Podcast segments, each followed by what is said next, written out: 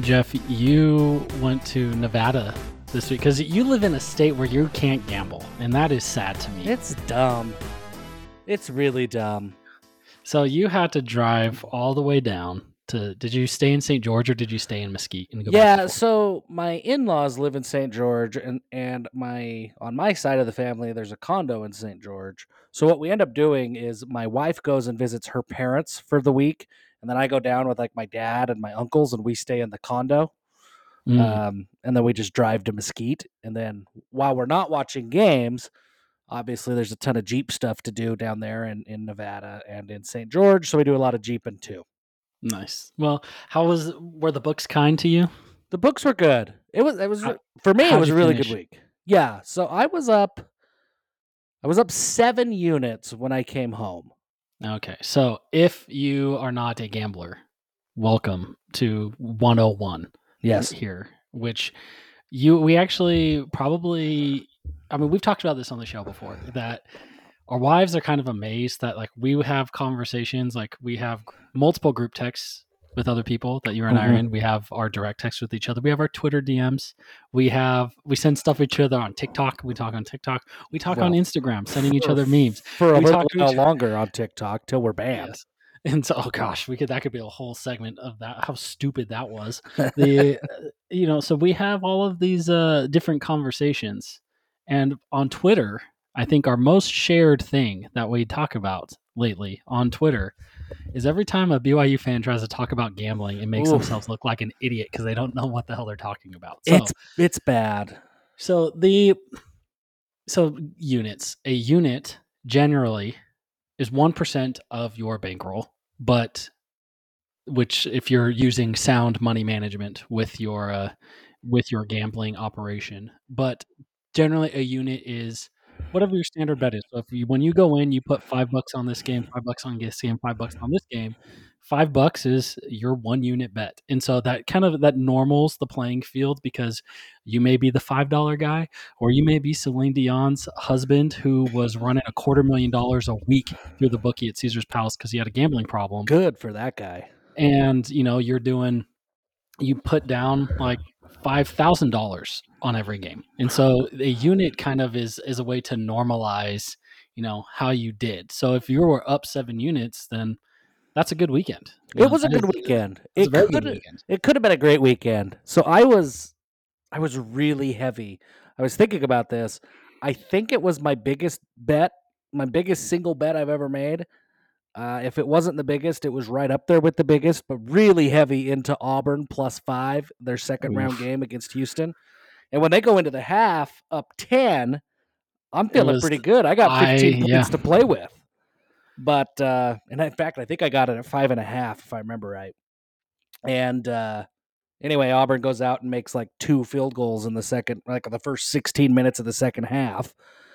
And that quickly was the end of that. So I still went home up, so I can't complain, but I could have gone home like up 20, 25 units if things would have gone well. So So yeah, I mean that would be uh that would be nice. But the so I'm trying to think of some of the the things that we generally mock in our gambling discussion. Yeah, one Uh, of the big things is that people have got to understand, and this feels really rudimentary for a lot of you, but for some of you, this is really important lesson stuff that you've got to learn. The over under, betting on the game total and betting on the spread is two different bets. So you Yeah. can't take the over can't take the o- plus the- five and a half. well, I guess you you can or yeah, or they'll be like, oh, BYU's favored by seven and a half for Stanford, and it's Yeah, like, give oh, me the yeah, I'm, over. I'm I'm taking the over on BYU. And It's like, are we talking about a team total? Because those are a thing, Those are right? You can get a team total or a team half just- total. when you just see that line and it's like, oh, BYU plays Baylor and they're a three and a half point favorite, you don't respond with "I'm taking the over," because that I don't know what you're talking or the about. under. Yes. Yeah, that doesn't make sense. And and I get it. That's very basic. But look, we're we're not real big gamblers here in the BYU fan base for obvious reasons. Uh, you know what else? This is kind of a weird transition. Well, I know what you're transitioning to, and this is great. Uh, I just had one more gambling Okay, okay. thing that come up.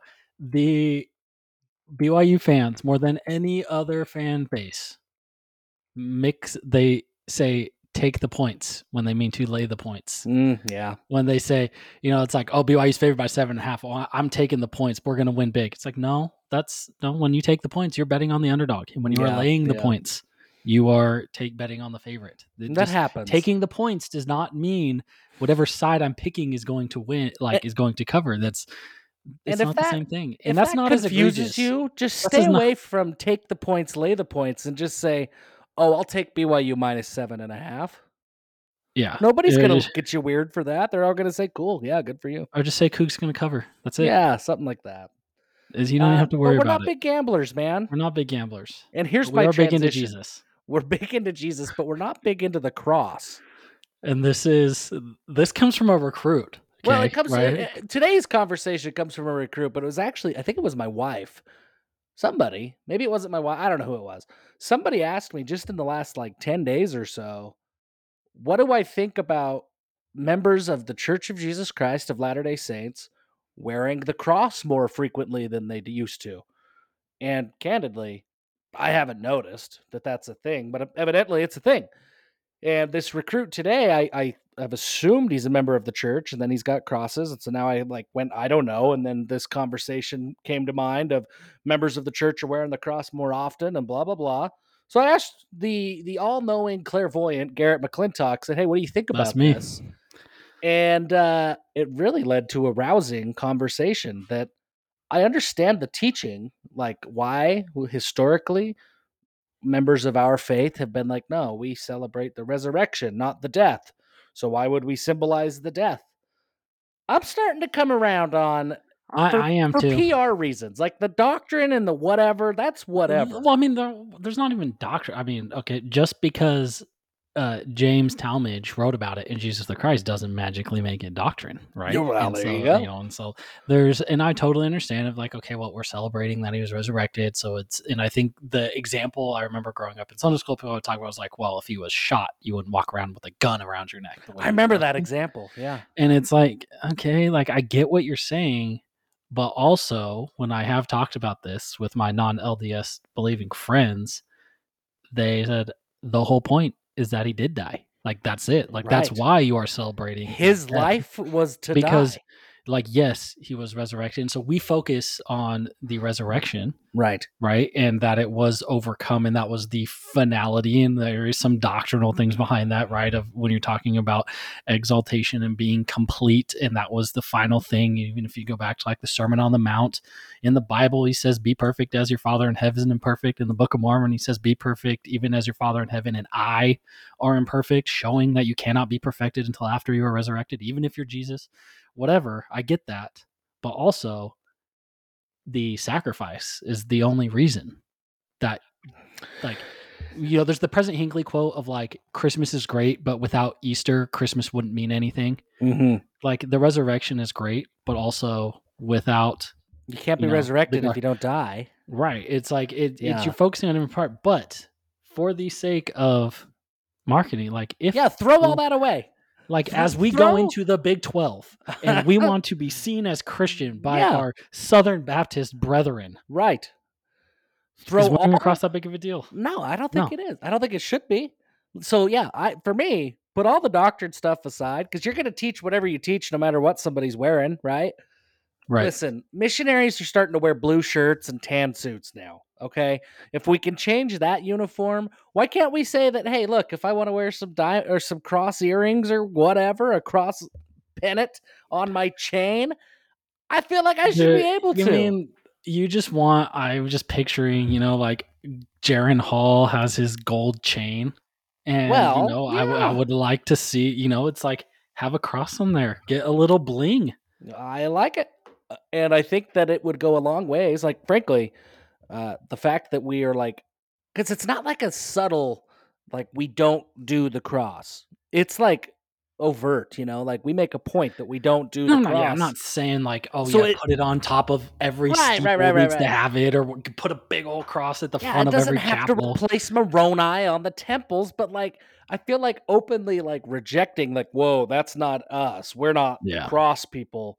That sort of gives like a little bullet in the revolver of the you're not Christian crew.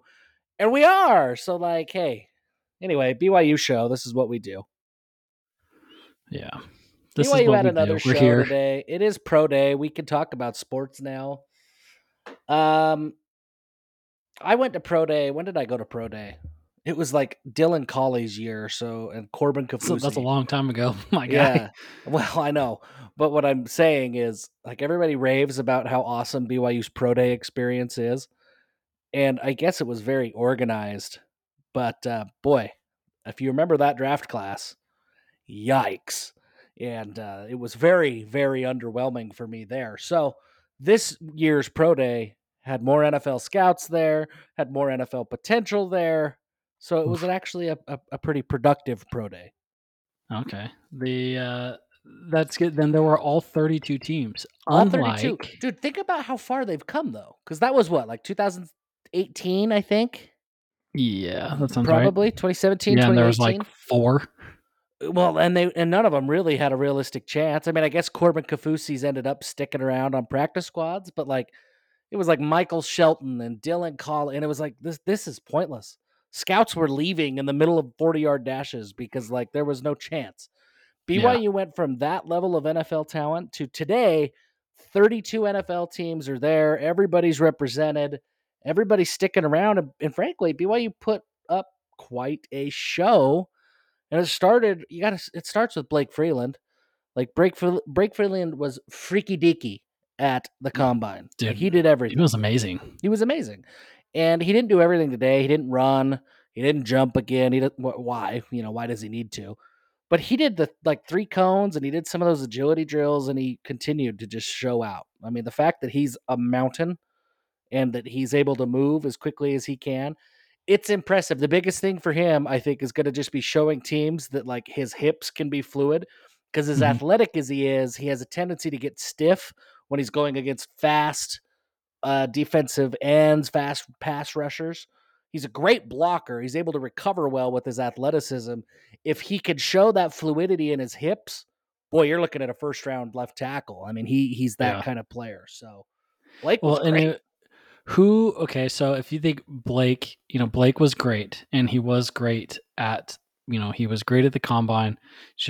Who do you think hurt themselves, um, I mean, or was there anybody that maybe that helped themselves? Because I'll tell you one thing, uh, Caleb Hayes, my dude, Yeah. helped himself. Yeah, Like, he. I was shocked that he ran a four three one. I mean, I knew we knew Caleb Hayes was good. I think he's underrated.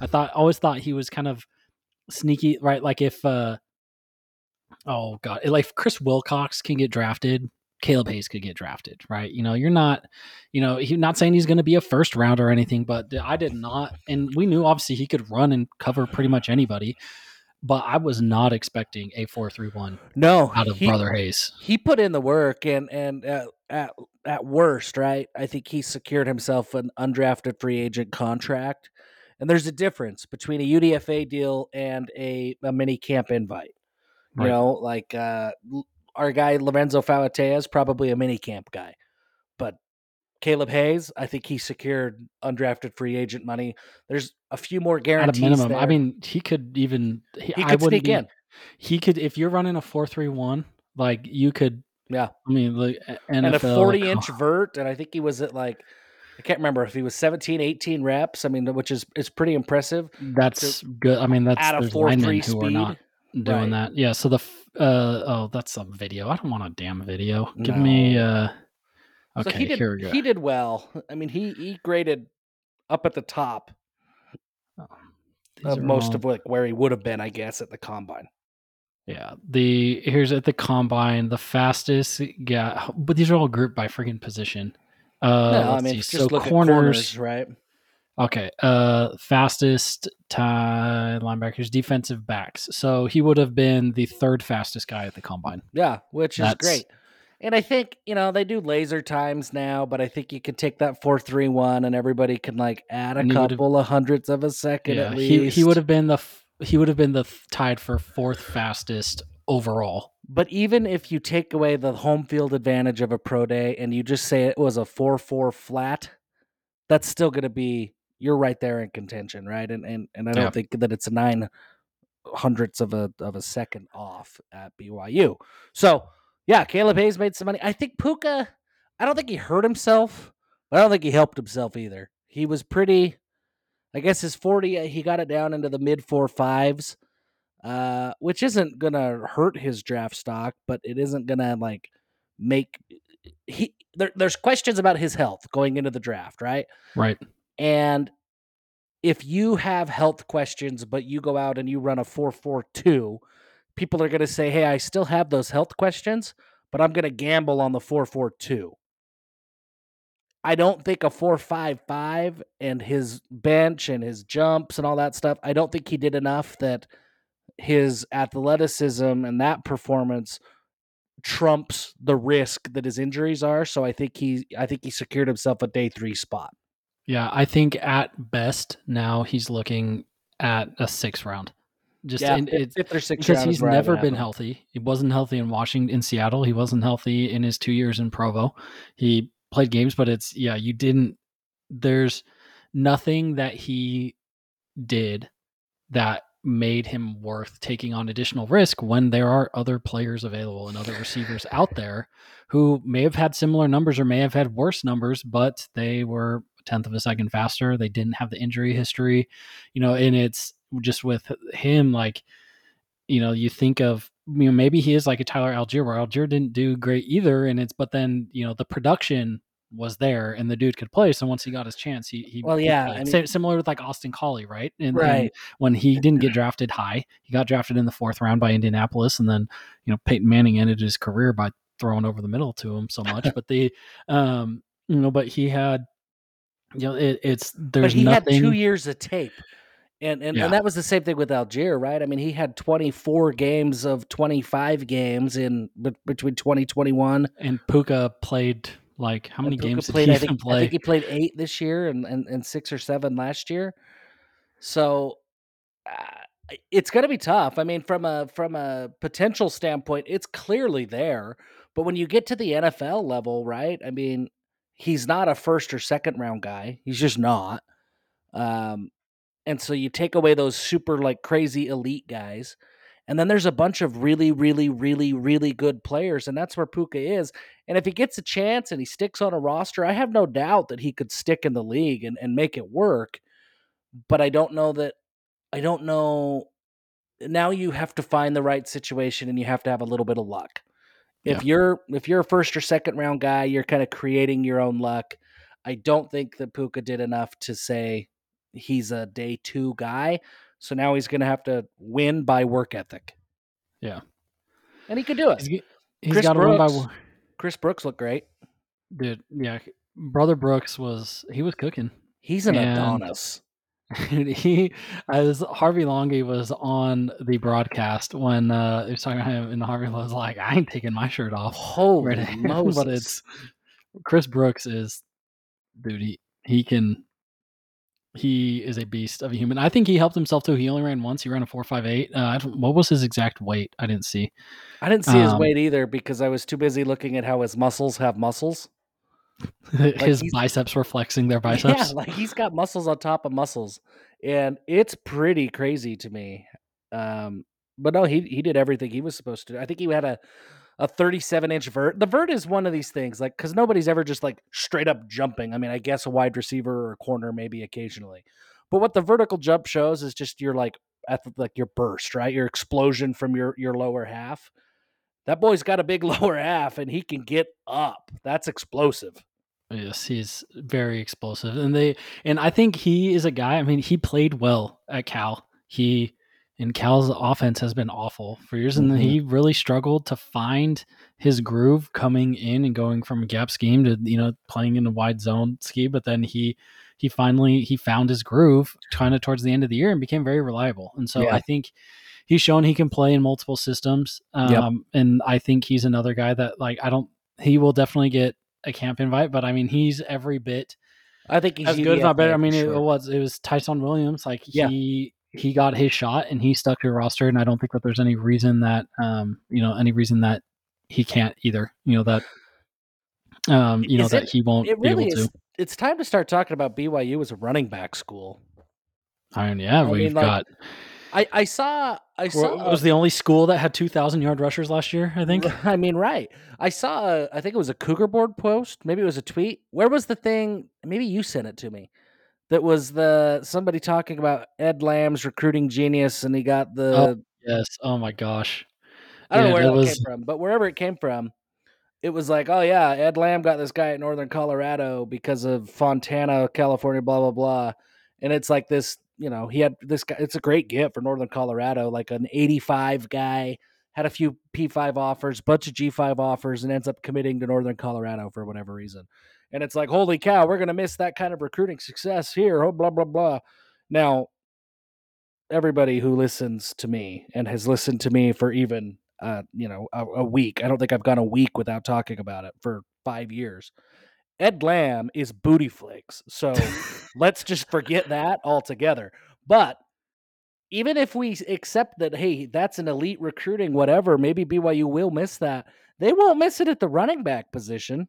Oh, what? The only running back that Ed Lamb recruited to BYU was not even a running back at the time that he was recruited. Ugh. And he wasn't even a defensive player. And the position coach that was upset about it that even got stuck with him in the first place. Yeah. So I I look at BYU man and and and from like Jamal on it's hard to complain about the running back recruiting.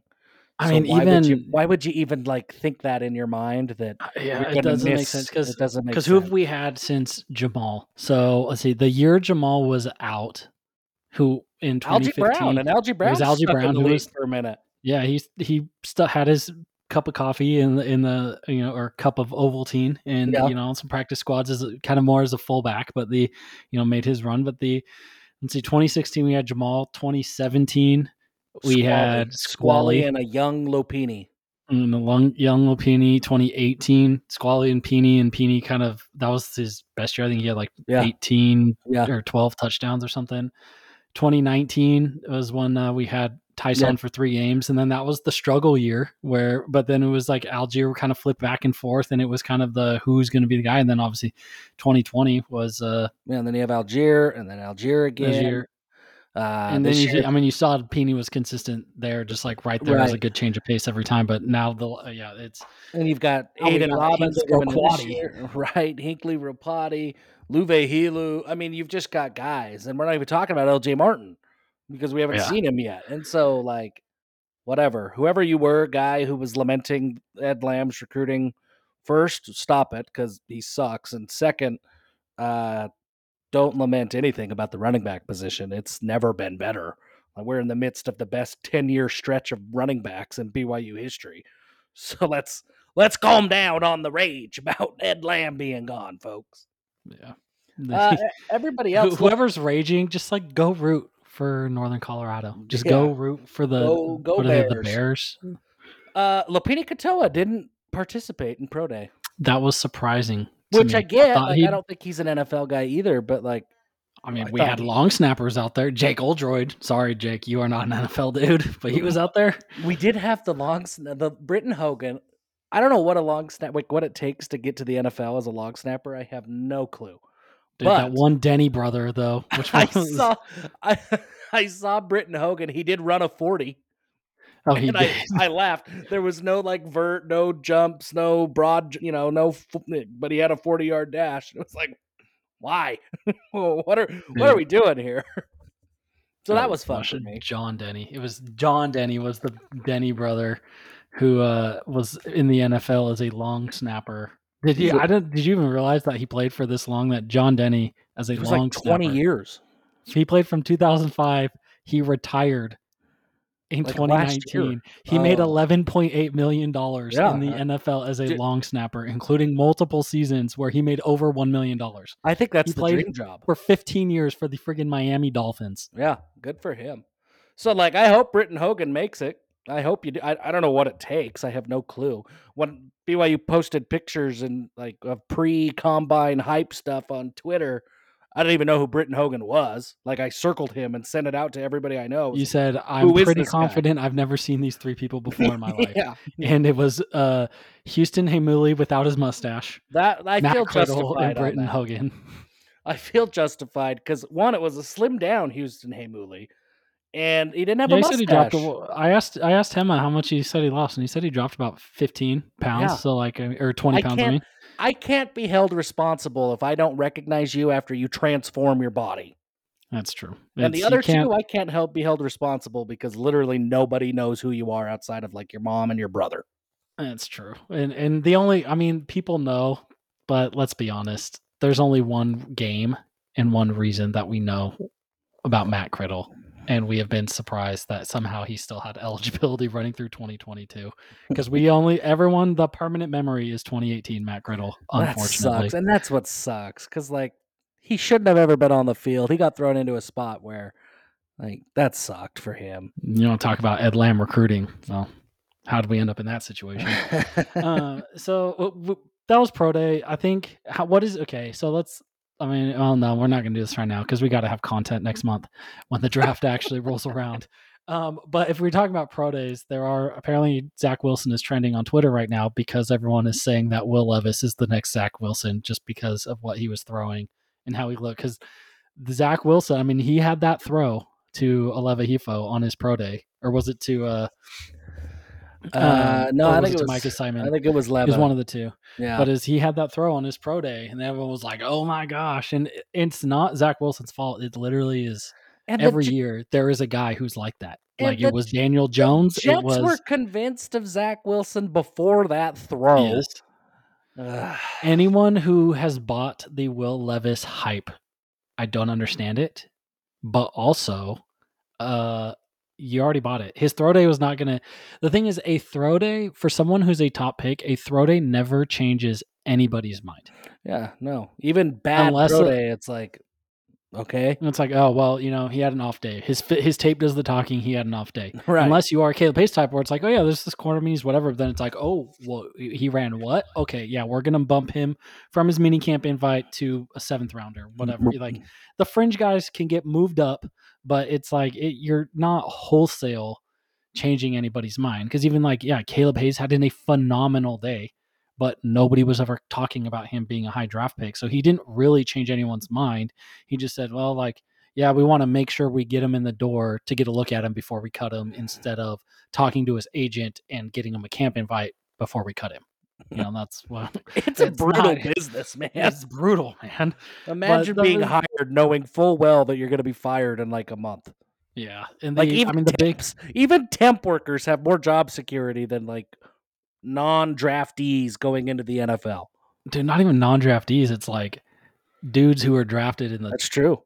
fifth round or higher. Like Yeah. it's it's the When sixth. when does- your seventh rounder. Like Isn't it fifth round? Fifth round is still guaranteed. Some of the money is guaranteed, but after that, like it's a crapshoot. I mean, you get guaranteed. Like you you know you yeah, it's guaranteed as an undrafted- thousand dollars, not guaranteed millions. But there's Yeah, I still some what that you'll get. Yeah, like you'll get a signing bonus. It might be like you know Zayne Anderson that when he signed with the Bills this week got like a five thousand dollar signing bonus or whatever. Good But for him. Dude, he made he made six hundred k over his last two seasons Hey, playing the Chiefs, if- just being on the if- practice squad and then getting like suiting up for like three games. Made six hundred if he's- if 600 he's- G's in a Super Bowl ring, If he sticks on the roster with the Bills, I mean, I think he gets like a million this year. yeah, so it's uh, good for him. The Yeah. it's amazing what playing at the right position instead of being told you're a linebacker will do for you. Well, and playing at just one position. I have no doubt in my mind photo BYU ever had. he could have been one. He could have been a great linebacker, but uh, you know what? He couldn't be is a great linebacker who plays safety sometimes, but then linebacker the next week, and then goes back to safety occasionally. Yeah. Like I mean, Kyle uh, Kyle Van Noy. I mean, yes, him too. Fred Warner's is as good of a covered linebacker as there is in the NFL. But uh, I'm pretty confident that if you put that All Pro best linebacker in the NFL at the safety position, he's going to get exposed in a hurry. And yeah, Oh. that was the defensive philosophy by Booty Flakes Ed Lamb for like five years. So was let's put a 200 pound safety at linebacker and then wonder why they all have shoulder injuries as they are shedding instead of just tackling a 200 pound line a ball carrier they're going up against a 300 pound lineman and trying to shed blocks every you know play and so bad. Just Dude, so bad. Uh, I feel like we really shit on Ed Lamb this this week, but like he's You been shitting on us for the last several years. So but here we are. we are here. Uh, so we did the only other real BYU news is uh, that there was a new university president who was installed, and it was I actually I took stats 121 from Shane from Shane Reese, and he is How uh, tall a- is he? Because I saw pictures of him today, and that's a short man. Yeah, he's I don't know how he's shorter than me. He's not that tall. Huh. But he's also Kevin Worthen is tall. I mean, Kevin Worthen played basketball at East. It was it CE College of Eastern Utah. Right. Whatever. Went back. He played JUCO like, ball. He- I know that he's like I know that Worthen's Reese's, like six four. Reese's Pieces was shorter than Kalani. Yeah, he's he's probably like he's like a 5'10", 5'9", 5'10 guy. Um, I don't know. I don't. I mean, look, I all the respect to our short kings out there. I start to really judge you if you're not six feet. dude, the you know maybe, but he he is a. I mean, oh, this is not not because Kevin was a big sports guy, right? I mean, he was a collegiate athlete, played basketball at the junior college level, and he uh and you know he navigated BYU through independence and Oh yeah, great. pushing and got us into the Big Twelve, and he should be he should have a Yep. statue for that Yeah, of you know uh, there should be a statue outside the SAB of like Kevin Worthen and There- Tom Holmoe with their arms really around each other. be. Like, so here's the thing. I was talking to somebody this week who who knows stuff, and uh, like uh, the way that they described it, Tom Holmoe has about ten percent of the power that fans think he does, in terms of like his influence within like what BYU is able to do because of the way that BYU is governed, right? So he has about ten percent of the power that that people think he does. Uh, Kevin Worthen has a lot of that power. Now he's still like the university president at BYU is still not like the all-knowing. He gets to decide anything and everything. He still reports to you know his bosses. There's still a chain of command in, in place there. But uh, Kevin Worthen was just as influential as, as Tom Holmoe in any of this stuff that's happened over the last ten years. So yeah, absolutely. Uh, Well- kudos, whoosh, Kevin. And if we talk about, I mean, we're going to get into some alignment here. It's like it's really it's the university presidents who decide all of that, and that's the Mhm. big rub. And everything we're saying is the pack is they're you know they're saying it's like you know there's these schools that just don't care about sports. Their administration doesn't care enough about sports enough to where it's you know where like if you're in the SEC, if you are you know I don't even know who I know that Greg Burns is the athletic director at Alabama. I have no idea who their university president is, but I know that whatever he says they need, the university president just says, okay, Yeah, and it happens. yeah, Where in other schools, you know, uh, at West, it's, oh, well, we need to do the sports needs it. Like you think at Cal, the athletic director at Cal has much say in what the university does? Nope. no, like, no, and so, absolutely and- not. And so it's we're a lot closer to the, we're very west coast in that regard and there it's a lot of it things have happened because of K-Dub and what he did but you know Shane Reese he is did you know he talked about one of the things I talked about in his stats class was that he hates punting and I think he I pray to high heavens that he talks about that you know with with Kalani as he meets him and says hey Mhm. dude don't punt just go for it on I hope down. he puts it in his next contract. Yeah. go for two. It it the risk assessment is there that you gotta you go for two and you get it more than half the time you're gonna come out ahead and create the separation. And the so he doesn't like punting. He likes going for two. He likes being aggressive. He also did some consulting for USA Volleyball and did a lot of stat stuff. And I know the because of him, he's actually he's a really big volleyball guy.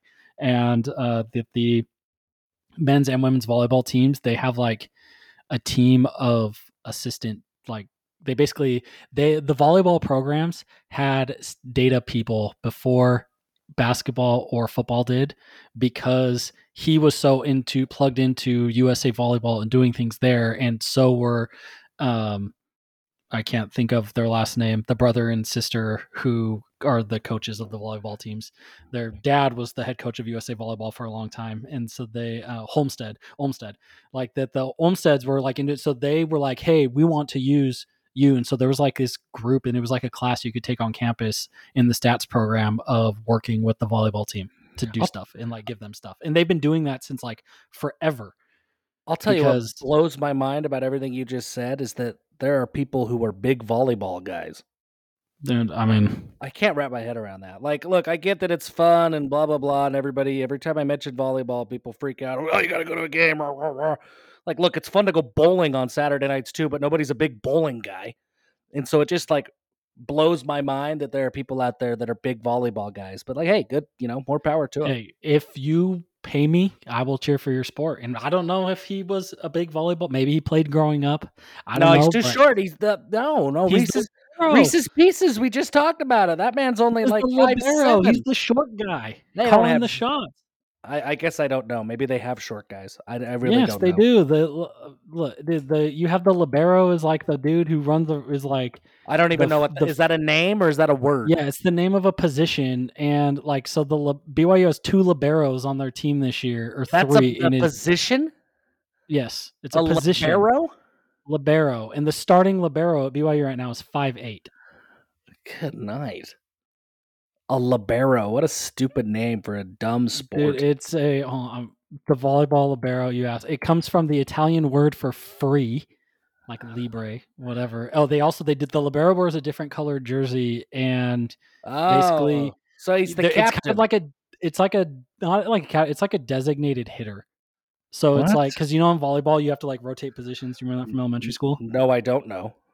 Yeah. So it's like you rotate. I mean, I guess now that you mentioned that, I do remember you did have to rotate. so basically, I just thought that was a gym thing. I didn't think that was a volleyball thing. No, that's like a volleyball thing. So the libero is like you can when somebody gets to the back row of the rotations, you can basically pull out one of your big, tall, lanky dudes who's not going to be very nimble. You can pull them out and put in like a designated hitter who can actually move across the court better because they're smaller, who Mm, can just chase down balls because they're faster. what and then world. they only play the back row. And so you just like it's like a designated it's the designated hitter of volleyball. Just think about that.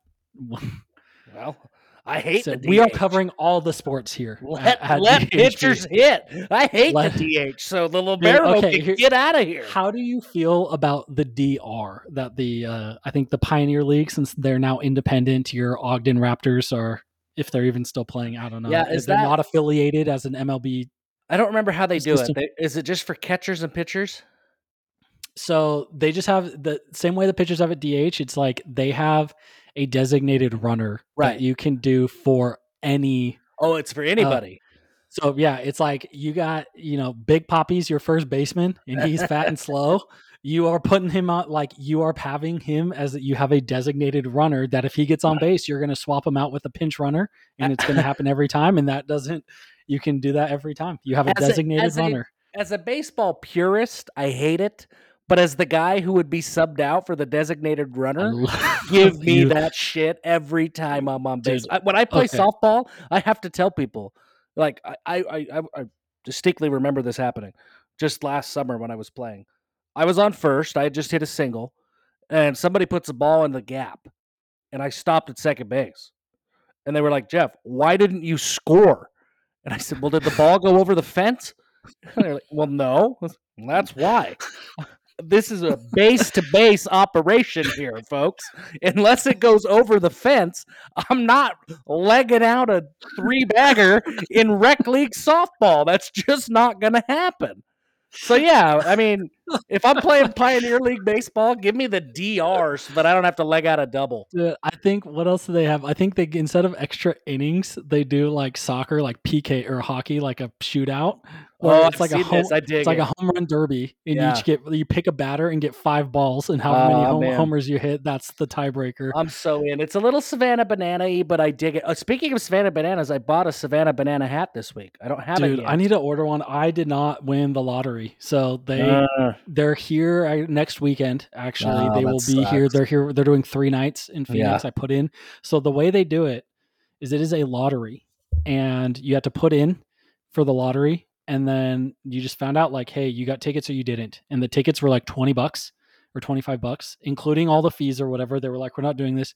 You cannot resell the tickets if you're they are like scanning or somehow worked with like Ticketmaster, whoever, that if your ticket gets listed on like StubHub or something like that, they invalidate the barcode and then reach out and then go down What? the lottery list and say, hey, this barcode, like this is invalidated. This person no longer has tickets. And then there's like a waiting list of people because they're like, this is we're doing a lottery. We're going to do it fair. We want it to be cheap and accessible to whoever's here. Like we don't care that we're passing up money by not doing this bid or whatever. Like this is how we're doing it. So the only way you're getting into that game is like an old school scalper at, outside the stadium. basically, yeah, if someone Huh. like printed them and and that's yeah, that's the only way to do it because they're like if you list it on StubHub, we will invalidate your thing is what they said. I don't know if maybe it's a threat. I, I hope more but people that's what do they said. that. Yeah, I mean it's I mean you can say what you want about like well people want to pay more or whatever. It's yeah, if you are mad about the secondary flipping of tickets and people buying tickets to make money off of them, that could easily be stopped if you just made them non-transferable. Yeah. It's Well, like I mean, it, it will suck because it'll be harder to get tickets, but tickets will be that's, you know, affordable when there- you get there's them. no solution, only trade-offs. But so speaking of baseball, Wait, wait, wait, hold before- on. My my Savannah banana hat. Oh, yeah. It's from Baseballism, not from SavannahBanana.com. okay, it's a Baseballism rally has cap. great stuff. And I like their snapback hats a lot. Their fitted hats fit weird, but their snapbacks are good. But it's a rally cap. So, you know, like you're you're down in the ninth inning and you flip your hat inside out for the rally cap. This Mhm. is an inside out hat, but it isn't inside out. Ooh, Yeah. So I like that. it's gonna fit normal because you don't have the you know, I don't want the button driving into my skull and trying to like right. reincarnate the soft spot on the top of my head. So they've they've adjusted, but it looks like it's inside out. They've got the tags and everything. It looks good. Dude, that's great. So I'm excited about it. with uh with baseballism, or have you seen um did they have so many they have like their Griffey collection Yeah. that is like everything Yeah. is great about it.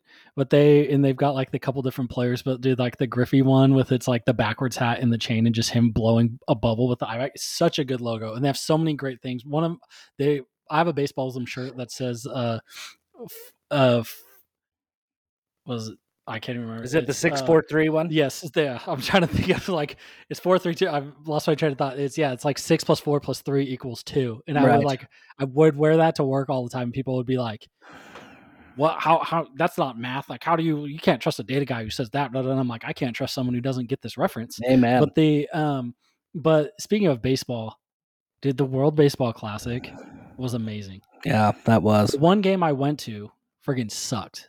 Well, But I mean, my father-in-law thought it was great, but he was playing both sides, so he always came out on top. But Right. the, the that Mexico game was when they lost by like ten runs was Yeah, awful. They almost got mercy was. ruled. But the dude, that tournament though was so much fun having like two straight weeks of playoff level baseball and intensity. But then you have like here's this random 17 year old kid from Japan, these school teachers from the Yeah. Czech Republic who's I like, I'm an that. accountant and a history teacher, and I play in a rec league because that's all we have in in I love it. Prague. The only thing I wish, I, I just wish it wasn't during spring training. Like I, Yeah. I wish, I almost wish they would do it like, uh, you know, like soccer in the World Cup. But like, just take a two week break in the middle of, of the season every couple of years. I'm down. And go support Yeah. your American team or your So th- I mean, they're team. doing it in the one thing. The reason, honestly, the reason that the U.S. lost to Japan by one run, which also it's like picture perfect, right? Like Ohtani striking out Trout for the final out of the tournament. Like you can't script the it better biggest, than that. the biggest moment in either of their careers. okay, shut up. the because they're only like three or four weeks away from being eliminated from playoff contention. hey, they will start out good in April and then lose 20 straight games again. The the reason that the US lost was because the USA baseball logo with like the U and the S and the star bad. is awful. It is like 2003 Microsoft Word clip art level. No, I legit think it logo. is. I, I would play at USA baseball camps, and it was that logo when I was in junior high. So legitimately, like 2002, 2003. It's Yeah, that it's old. like just go with a straight block like USA or something. Like and just have a plain star. I don't know. Dude, I'd even take the Great Britain ones that were just like made The in MLB the show that were just Great Britain screen printed on a gray shirt. That was They better were- than the USA logo. Yes, dude. They were just awful. But they that was such a fun tournament. I had a blast watching it. I'm kind of sad that's over. I mean, they're doing it again. They there was like it was kind of up in the air of if they were because people were like, this isn't meaningful or there's too many guys that are going to sit out and not play because they don't want to get hurt. It's a dumb tournament. Blah blah blah blah blah. And then it mm. was the ratings were through the roof. Oh yeah. They created insane demand. There was the pool play in Phoenix got more in their like 10 games that they hosted here than the entire Oakland A's season did last year. like No, I think people it's came out. It was so much fun. Yeah, and, it was awesome. Players, players who are afraid of getting hurt, and really, it's not players because I think most players would play. It's it's owners and teams who are afraid of their players getting. Quit being so soft. I mean, Reese Hawkins, uh, Rhys Hoskins played a regular spring training game for the Phillies and he got hurt. So it's not like you're eliminating risk. You're just putting risk yeah, under like what you're putting three more games in out Yeah, of 162. It's, like what is stupid. It's dumb. it's so there was I don't remember who it was that was like because there were a couple pit like a lot of the pitchers were on which was the US's biggest issue was like the biggest pitchers didn't pitch because they were all worried about their arms or they were on a pitch count. Soft. and and so they were- I don't remember who it was that I saw a clip and they were like basically their org had told them like you're done. Like you don't get to pit, do anything in the finale or whatever. And then somebody then he was in the interview they were like well Shohei's pitching they're like he is like he's not done and they're like no like they said his arm's going to be he's not going to start but he will be available as a reliever in the finale and the dude was like okay i gotta like call our gm because i'm not gonna like if that's you know if that's how they're playing this then like i'm in boys and and that's just like that's honestly what's kind of been missing and you kind of feel it with the nba too a little bit but like the baseball is like you know back in the day you know you had last night i watched the Deion 30 for 30 and you know when he's playing two games in one day right Yeah. and it's like he moved from Atlanta like he when he was with the Falcons he signed with the Braves specifically so that way he could play both without having to move and it was like he didn't care what his body he was going to play both games and Yeah. yes like but now dude there's players doing more like what do they call it the load management yeah. crap than he did in the month of September when he was playing two professional sports at one time. And And I like, and they it. got, and it's like, oh, it's like here's these baseball players, and it's like, oh, you know, they're out here. It's like I, I'm not gonna play more than 120 games. Like, dude, if if you that is what you feel like your season is too long, if you have to limit the number of games that players can actively play in because you're worried about what it's going to do to their body, But it isn't, it's like- right? like it's it's but it your- isn't just like just play. It just play. It's your job. It's your job. And, I get when it, you like if you I can take, a night off as a player, then I will take some off as a fan, and that's why the the can- intensity's not there. I can take PTO at my job. I get that, but like I don't get six months off in a year. You know, I don't get. I I have to show up to work twelve months out of the year. Baseball players, like yeah, it's a grind for six months, and then you if you want to get paid take, like a jillion dollars, yeah, so just just stop it. Just stop it. Stop it. Um, another thing I would like people to stop. I would like.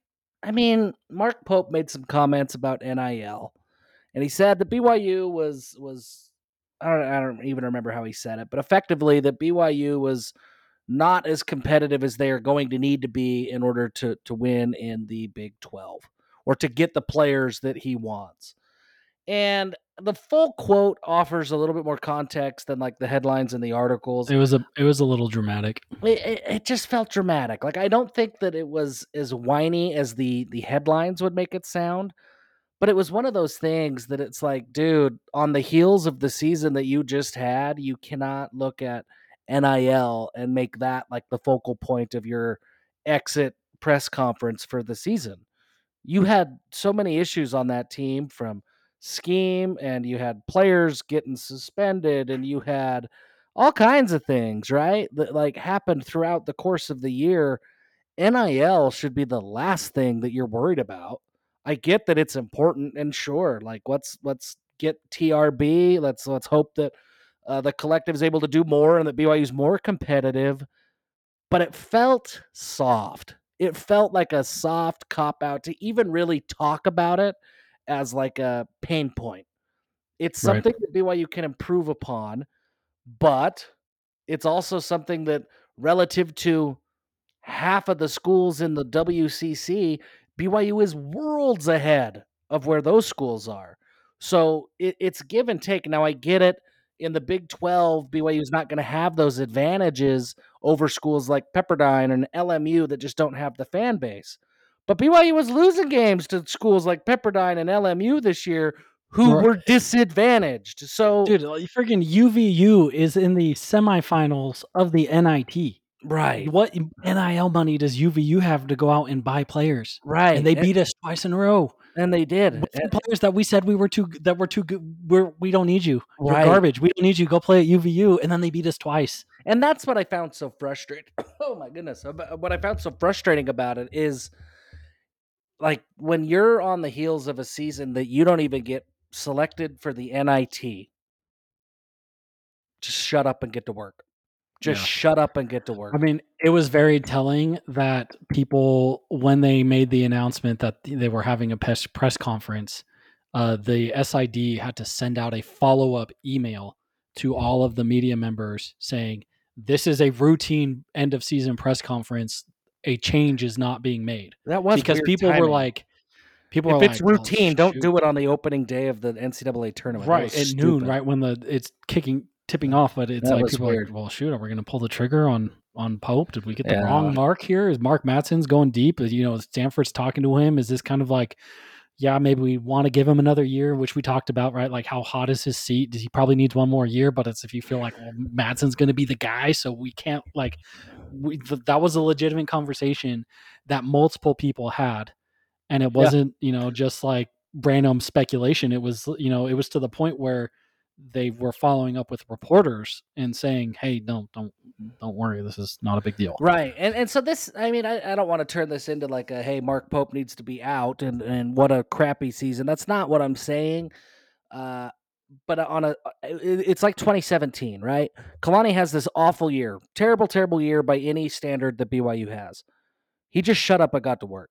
He fired his coaches. He hired Jeff Grimes. He goes out and makes recruiting changes, and he just got to work. Like he knew that not, nothing he could have said to the media or to fans was going to suddenly make everybody go like, "Oh, so that's why 2017 happened."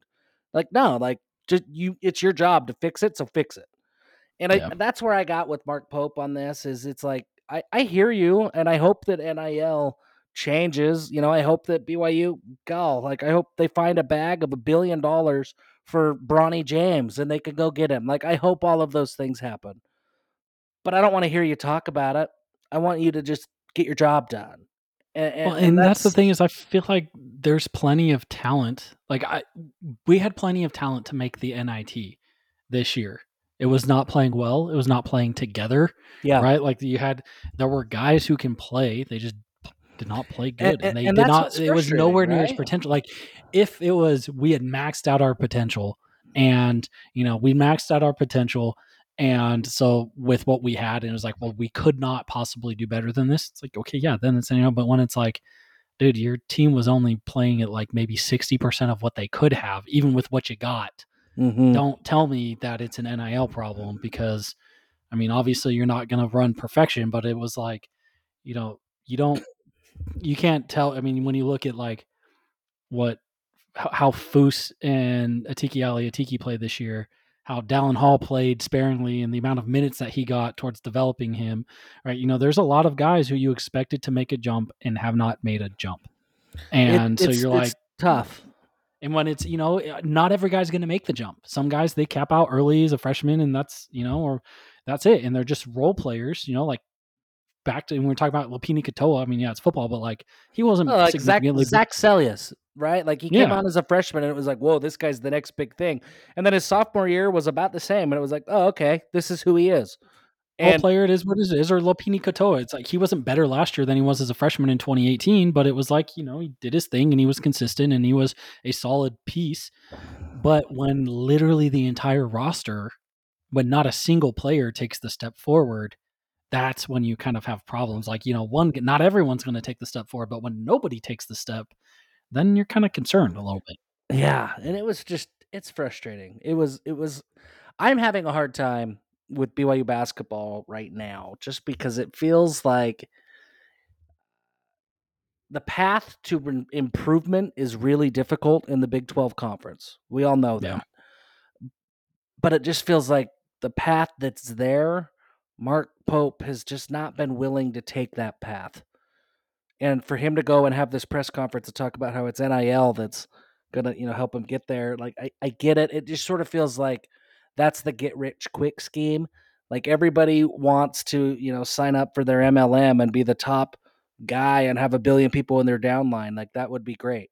But the vast majority of people who sign up for an MLM, they don't make any money, right? Right. And it, it feels like Mark Pope is that guy that just is wanting to get rich right now and not willing to go and take that entry level job. Take your lumps. Like this year, BYU took lumps, but it's hard for me to say that next year's going to be tangibly better because the people taking lumps were Rudi Williams and and Noah Waterman. You know, like it, it's there was there not until the end of the year, I guess, but there just wasn't as much investment as I would have liked to see in Richie Saunders and Tanner Toolson and Dallin Hall. Like, just if you're going to take lumps, let them do it. That was what 2017 and 2018 were for BYU football. Like people forget that that that 2017 sucked, but at least it sucked with pretty much the same roster that was there in 2018, 2019, and into 2020. Like it was largely the same group of guys who were who were doing that. And I just don't feel like Mark Pope is willing to take that entry level job, do the Mike Rowe work that nobody wants to do, and then get promoted and then have success. It feels like Yeah. he wants to find NIL money and go into the transfer portal and get the guys who are going to win tomorrow. And I, I suppose that that should be commended that you're always trying to win immediately right now at the highest levels. But I think that it takes humility, it takes a, a sense of realism, especially at BYU, to just look at the look at the the scenario, look at where you're at, look at your circumstance, and say, look, uh, Kansas State had a remarkable turnaround. They were supposed to be terrible this year. Now they're in the Elite Eight, and they're doing it on the backs of, of almost entirely transfers. That's not the situation that BYU is ever going to find themselves in. They cannot go and get 10 uber athletic transfer guys who have no ties to the program, no ties to the state of Utah, and totally renovate their, their roster in a year. That's just not who BYU is or ever will be. Now, can Mark Pope go into the transfer portal and, and, and sprinkle in one or two guys each year? Sure. But he's got to have a core of seven, eight dudes that he's developing and, and investing into year over year. And maybe we're getting that. Maybe we're going to see that with Saunders and with Hall and with Foose and Jackson Robinson. But it still feels like it's it's taken four years to get to a maybe Yeah. and uh, I'm struggling with it. I'm just struggling. My uh, my head cannot comprehend why it seems like there's been that reluctance, and then to stand up and, and complain about NIL felt like he's doubling down on the well. I need my cash to go get those instant, quick, get rich players. and that's it's i mean like anything it's it's a cop out. Like you got to start with the man in the mirror. And um and you know it it's it was frustrating. I i get that the and it was taken a little bit out of context and it wasn't exactly what it you know kind of initially sounded like but it wasn't much better. Like i Well, still yeah, have and just the just fact like- that it was said period i it, it bugs me. That's me. It just felt weird to even talk about it. Yeah in your exit Um, press conference where it should just be like highlight your seniors thank up for contributions talk about your coaching staff and how you're going to improve like let's get to work whatever Yeah, and yep, it was well was you, you guys need to give me more money that's it just felt tone deaf is what it felt like and, and that's what when you, people talk about like, well, you know, you guys don't, here, you know, we're a big Kalani apologist, you know, because there's people who thought Kalani should have been fired after 2017 or 2018 or 2019 or you know, Whatever, yeah. whatever. That it's like, well, okay, it was the off the court stuff. Like Kalani was saying the right things. You know, if your seat is hot, you can get yourself more time by saying the right things, right? And if you're saying the right things and schmoozing the right people, but when you're kind of pointing the finger at everybody, and it's kind of like, oh well, Well, and- mm, and- that doesn't. and the, the the flip side to that though I, i'm glad you brought that up kalani's seat was hot like we Yeah. defended him but his seat was hot Yeah, and he had to turn it around. And if it weren't for like material progress that you could see with his quarterbacks, with his roster, with the talent, with the depth, uh, it wouldn't have happened. And he fired coaches, legendary people in BYU, to make it happen. And then immediately this year, like people look at Tuiaki, and, and this is a little bit off topic, but like people look at Tuiaki and are like, "Oh man, he sucked for seven years." That's just categorically false. He sucked royally bad in 2022 and 2021 had up and down moments and the downs were really really sucky but like Kalani made a change when it was objectively like wow he sucks week in week out this product has sucked he made an immediate change he did it pretty quickly into 2022 Well, and he did. He made the change in a way that provided cover for the guy. I mean, he didn't go like Lamb didn't or Lamb went out and got a head coaching job at an FCS school after he got Right, fired. Right. Like, Tuiaki didn't go. I mean, he interviewed and we thought that it was a done deal. I mean, people were telling us that it was Idaho State was kind of locked up and it seemed like he was going to go be the head coach in Pocatello. But the, you know, when you, he did it in a way where he was still taking heat. I mean, even after the Liberty game, after Right. everything like ECU game, people were like, why is he not fired Tuiaki? And it's like, it already been done. But like, he, it was- and, and the, the one thing he public never- narrative was still like he that's why like Kalani was still willing to take the heat and take the blame for everybody and- in his and that's- organization. That's what it is. The one thing he didn't do is be like, well, yeah, I'm losing players to NIL. I can't get the guys I want. Like Yeah. his message was different. His situation was similar, but his message was different. And the other thing that Kalani had is things were good in 2016, things got bad in 2017, and then he proved that he can build a program up. 2018 was a little better than 2017, 2019 better than the year before, and then 2020 was great. 2021 was great. Uh oh, back down in 2022. Kalani's got to build that back up. Right now, we haven't seen a thing from Mark Pope that shows he can build a program up. He started high, was a little less high, was kind of not very high, and now is not very good spot at all. I haven't, he has not in four years. I don't know that he has the benefit of the doubt in my mind to say, oh, yeah, I trust him. We'll get this turned around. Whatever he's saying, we got it. He's got it under control because it's been four years and it's just been a steady decline. Not a steep decline, but a steady decline year over year over year. Yeah. Woo! If basketball takes. I mean basketball thing. So I mean, so if I'm assuming that we are gonna have a losing record next year because we are going into the toughest conference in America. Um which other basketball news, the Big 12 is obviously they're seeking permission from the NCAA to have a conference wide uh, do basketball camps at Rucker Park in uh, in New York City. You know, kind of a historical place, and getting permission to not only run camps but also play some street ball, like uh, you know, a couple street ball. In, um, what do you call them? Games. The of- Rucker.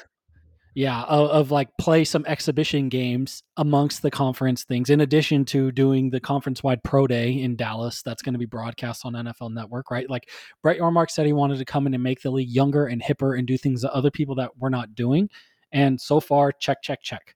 Mhm. And they, and so you know that is something that's cool and different. But if I'm imagine, I think we're going to have a losing record next year, even if Collin Chandler's back from his mission or not. It's going to be tough. And I mean, depending on who you do get out of the portal, I mean, there's some names that are floating around of guys at other schools that may enter the portal that may consider BYU and whatever. The and especially if you're looking at a grad transfer where basketball is so grad transfer heavy, you know, it's not like in the level of schedule that we had this year and the number of P5 games we were playing, we were able to pull a guy like Chris Brooks. Whereas Mark Pope was not able to do that, saying you're going to go play in the WCC. You know, so there Right. that that like well, the Big Twelve invite it means now not quite the same. Um, looking at the schedules that were built and on the table, so you know maybe the, that you do get a couple more in the portal this year. You get some bridge guys, whatever. If next year it's like we win ten games all season, is that you know how much time does Mark Pope need to build a Big 12 roster when you have the transfer portal available that's- to you? To, it's yeah. it's not 1990 where you can't guys can't transfer. It's hard to get transfers. You have to identify guys, and you need three years to get them in and develop them. That's not the way that basketball, especially, works anymore. No. Where you rentals everywhere, and, and, and so it's like that's what this year was supposed pull- to be. Do you pull the trigger next year? right. especially and and for me it's like if Mark Madsen is still coaching at UVU next year and having another great season is gonna and wins the WAC next year, then like you almost it's a weird situation at BYU. And I guess like I know that Diljeet Taylor is the women's track and field coach and she's not a member and they've and Tom Holmoe has said like It's it is never not a gonna happen. requirement. Like it will Football and men's and bas- basketball, it's never going to happen. I mean, will it, might someday. In the fifties, there was a non-LDS head coach um, for like a two seasons, but like it would be, it's going to have to be a very unique situation, and you're going to have to exhaust all other options, right? Like if it came down to where Like there legitimately were no college coaches who were LDS, and you were uh, your only option was hiring. I don't even remember his name. Um, who's the dude that was at Lone Peak and then came in as assistant and then left? and Oh like yeah, Quincy, Um, Quincy, Quincy Lewis. Lewis. yeah, Quincy Lewis. It's like you're literally your best option is promoting Quincy Lewis and like going and getting a high school coach and putting him in charge. Like even then, honestly, BYU wouldn't surprise me if they did it. But like it would have to be that kind of situation. But where especially though, if it's like well, Stanford is keeping their coach for one more year. Part of that's probably buyout driven. Part of it is probably they're unsure about what their future finances are going to be, you know, because of the uncertainty of their media deal. So if Mark Madsen is sitting at UVU and there's an active LDS coach who's won back-to-back conference titles, had great deep season, you know, tourney runs, they had like you're gonna pull the trigger. Like maybe you pull the trigger and it's different at BYU because your limited talent pool, you cannot just fire a guy and go hire someone else. You Yeah. have to not only look at, well, who who are we going to replace him with? That's the big thing when Kalani people like fire Kalani. It's like, well, okay, other than Ken N, who do you have? Who are you going to make a first time head coach again? That's LDS. The flip side with basketball though here is like you do have a guy. Do you can't let Mark Madsen get away, you know, and you can't let him go to his alma mater where it's going to be hard to pry him back. And so it, it's a weird thing that'll be interesting to follow. But Jeff, it's been a good episode. Uh, we didn't get into realignment. We had it on the agenda. We scrapped it. The only the only realignment bit we have is our boy MHV or three. Our bastion, our king. The sources telling me Big 12 plans to extend acceptance to Gonzaga following NCAA tournament. Possibly three East Coast teams as well, but those three not as far as long as the Zags are. This is a Ah. perfect thing because when Stewart Mandel was on BYU Sports Nation a couple weeks ago or last week, he was like, "It's a few days." He's like, he basically said, "Everyone knows Gonzaga to the Big 12 done deal after the tournament." Dude, So he takes the nugget that's already reported and and then then he adds yeah. something ridiculous. That's like, see, but I got this extra inside info and then and then it never happens. And but he's like, no, see, look, I told you Gonzaga, so I know some stuff because I told you Gonzaga's going to the Big Twelve. if Bernie Madoff was as talented as MH verse three, he never would have gone to prison, man. I mean, this is the ultimate con. It's layers upon layers. I don't even hate it anymore. He is our king of this show. MH ver for life. Gonzaga and possibly three other teams. You heard it from him first, folks. He's the guy. And heard it from us second. Goodbye.